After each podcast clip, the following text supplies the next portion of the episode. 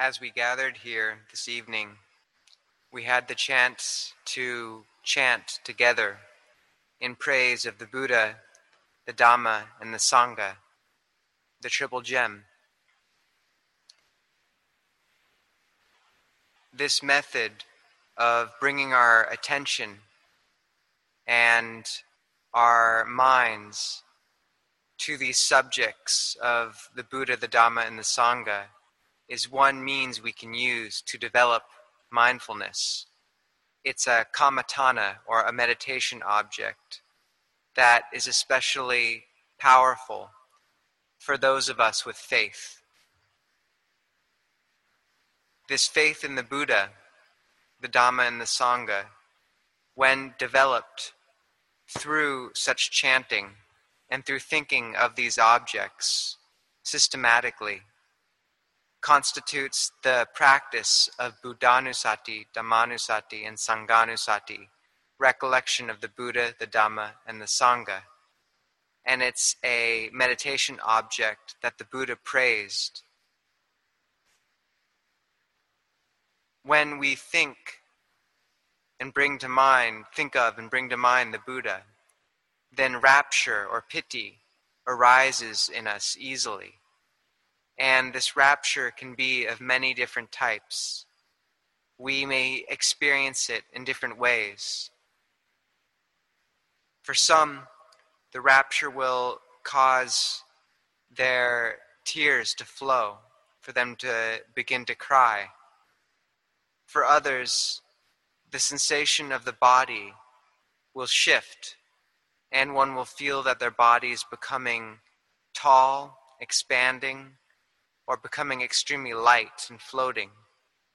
Some may feel a sensation of coolness pervading their experience, and others, along with a lightening in the body, may experience a lightening in the mind to the point where they feel as if they are floating. All of these benefits and this powerful rapture can come simply through the recollection of these extremely wholesome objects of the Buddha, the Dhamma, and the Sangha. And so we should try, whenever we're able, to practice chanting. This should be a daily thing that we undertake to do.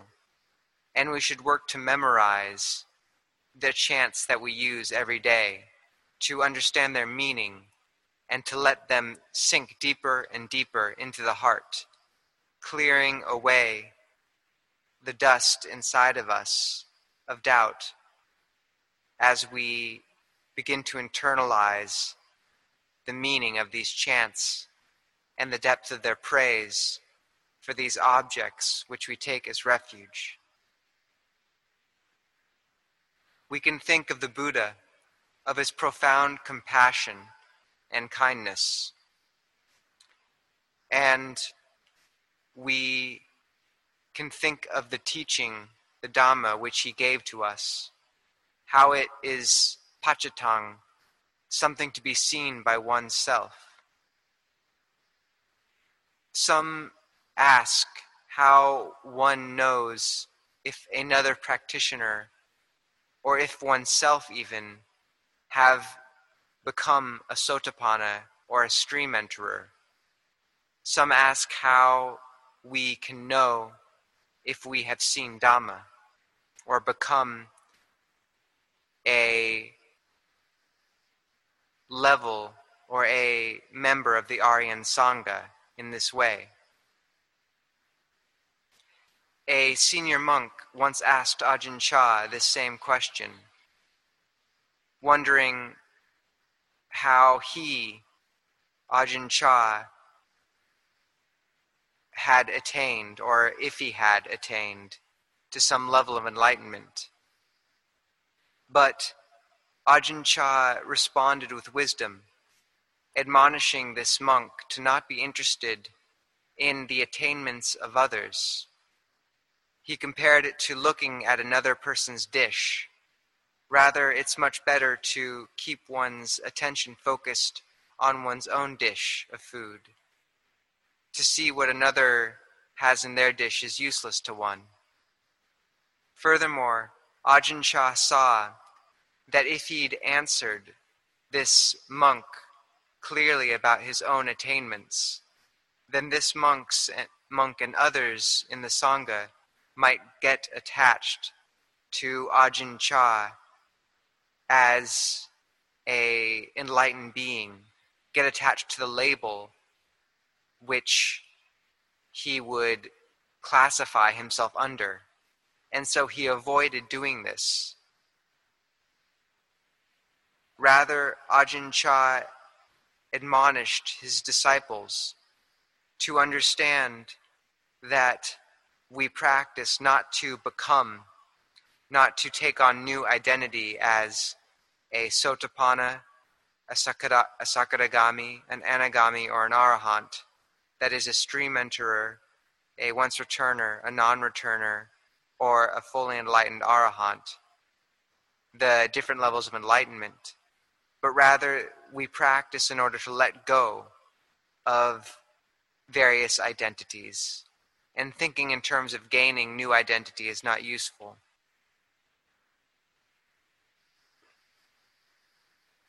So, this Dhamma, which the Buddha gave us, is something we just need to know for ourselves. It was well expounded, and it is a profoundly deep teaching. When we recollect this teaching, then great faith and rapture can spring up, just as when we re- recollect the Buddha.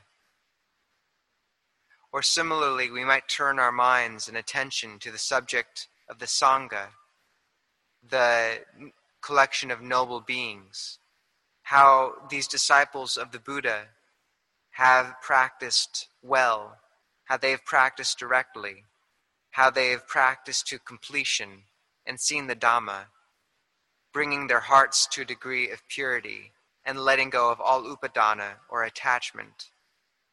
They did not practice to become, but rather to let go, as we should.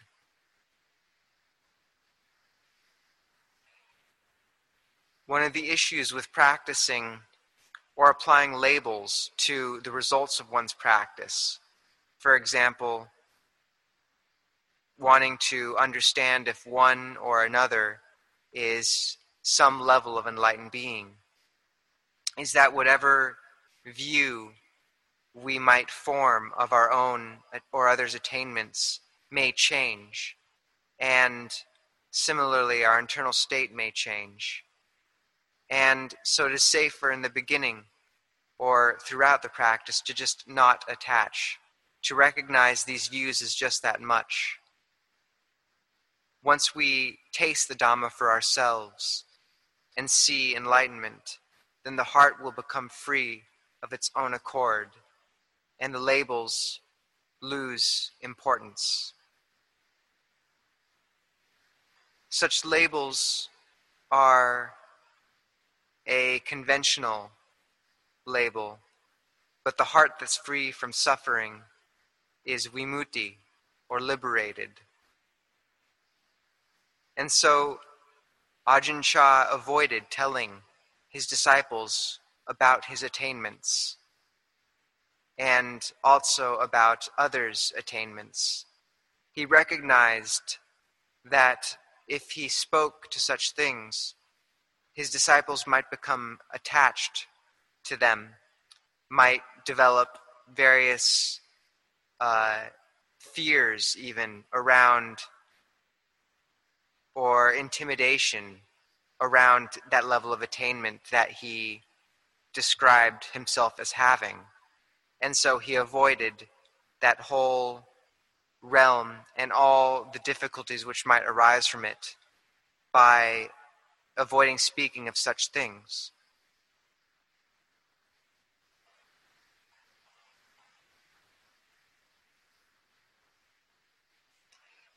Some disciples were also skeptical about how Ajahn Chah could know so clearly the minds of others. Some believed that he had the ability to see the different levels of attainments of his disciples.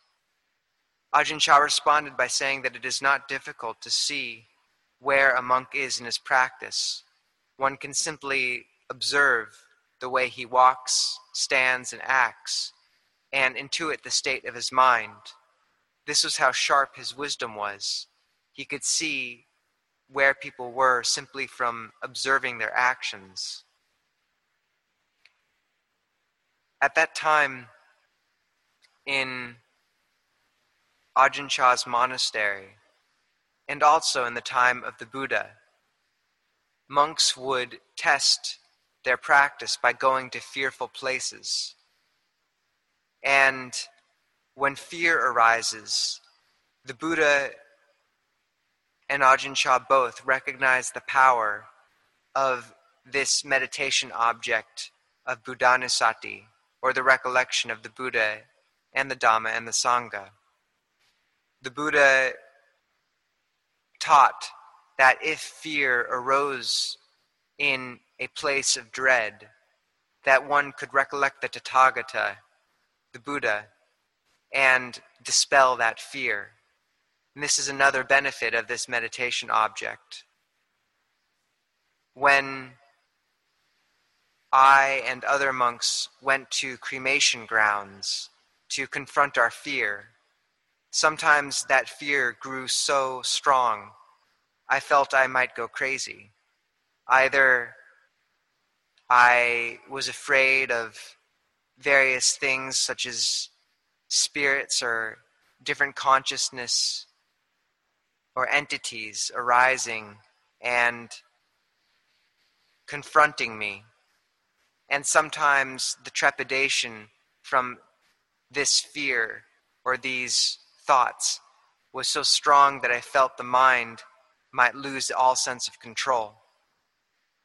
But at that time, I was able to bring to mind the Buddha, the Dhamma, and the Sangha, and such recollection gave me a profound sense of peace. The fear disappeared. And as that fear disappeared, wisdom was able to arise. In fact, for those with faith, this meditation object of the Buddha, the Dhamma, and the Sangha is profoundly powerful. And if one confronts fear in this way, and is then able to calm the mind through such a meditation object, then an even greater degree of wisdom has the chance to come forth in one based on the strength and intensity of that fear and the power of the resulting letting go that comes from this powerful and faith based meditation object of Buddhanussati, Dhammanussati, and Sanghanussati. The greater the fear, the greater the peace, and then the greater the wisdom. But in the meantime, before moving to such dire circumstances, we must establish the basics of our practice as given to us by Ajahn Chah the new monks who have come and ordained for these months must practice learning to get up on time at an early hour, to go alms round every day if not ill, to help clean up the eating hall after being finished. Once they've gone to their kutis, their huts, they should endeavor to apply themselves to study, to memorizing chants, to cleaning up their dwelling place. In the afternoon, they should meditate together and then help one another clean and take care of the monastery in the afternoon. After this, and sharing a brief tea time, they should shower and walk up to the Uposatha hall to meditate together into the night. And if they manage to establish this basis of Kaurvata, of monastic etiquette within our community, then their minds will be cool, and at ease. This is the foundation of all other practice. It's our sila. Similarly, if we've just ordained, we should be careful to protect the precepts that we have just taken on, the 227 co- uh, rules in the monastic code are important to protect carefully as they are new guidelines by which we must live. Additionally, we must work to contemplate the requisites which we partake of every day. The chant we use, Patisankhayo, is a way of bringing to mind repeatedly and regularly the use and value of our four requisites of robes, a dwelling place, medicinal requisites, and food. We contemplate to use the appropriate amount of these things and no more, to not be careless. We can also contemplate them as elements, breaking them down and dispelling our attachment to them. Or we may contemplate them as asubha, as inherently not beautiful, and so give up attachment in this way.